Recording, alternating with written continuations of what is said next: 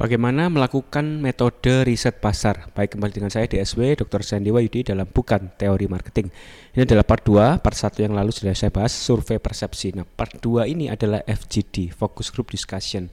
Ini teknik yang sering kami pakai untuk membantu klien untuk menemukan hal-hal yang tidak terjawab oleh responden tatkala kita melakukan survei persepsi.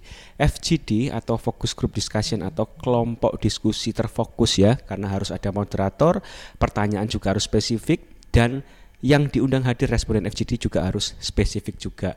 FGD kurang lebih satu sesi satu jam kita lakukan terdiri dari atas 5 maksimal 10 orang yang kita undang.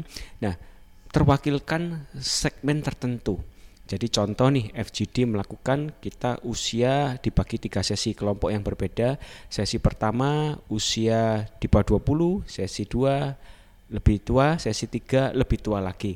Kita ingin lakukan pemetaan secara usia atau bukan masalah usia satu kelompok sesi kita misalnya khusus untuk produk A, sesi berikutnya sesi 2 khusus produk B dan seterusnya. Jadi yang paling terpenting adalah waktu membuat sesi FGD harus jelas kita harus homogen di mana, harus heterogennya di mana.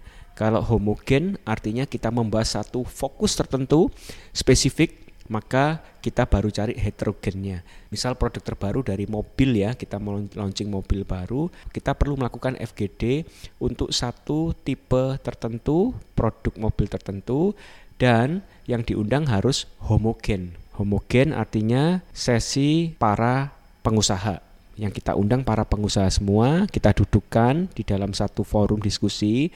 Nah, latar belakangnya harus heterogen. Jadi pengusaha kan macam-macam nih dari industri A, industri B kita kumpulkan jadi satu, tetapi harus homogennya para pengusaha. Heterogennya lintas industri. Nanti di sesi kedua kita mengundang homogen yang berbeda, bukan dari segi sesama uh, pengusaha, tetapi misal dari gender tertentu.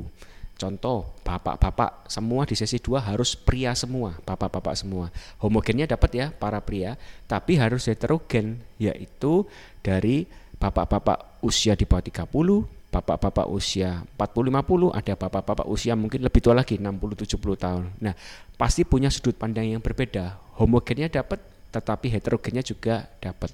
Nah, itu adalah teknik FGD yang paling baik kita harus tahu tujuannya apa, mengundang siapa, dan topiknya harus bahas apa, siapa, uh, homogennya seperti apa, dan heterogennya seperti apa. Kalau kita sudah pemetaan seperti itu, jangan lupa moderatornya juga harus punya kompetensi yang baik karena moderatornya ini yang bisa memancing efek snowball atau bola salju ya.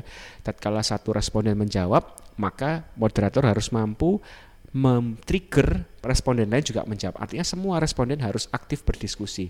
Tidak boleh ada responden yang pasif. Kita harus undang mereka-mereka yang berani untuk speak up ya, tidak tertutup berani mengutarakan opini. Karena FGD nggak akan berhasil kalau semua pesertanya pasif. Itu saja, uh, semoga menjawab. Ikuti terus jaringan sosial media dari SLC Marketing Inc. Akhir kata saya DSW, keep stupid to sell forward.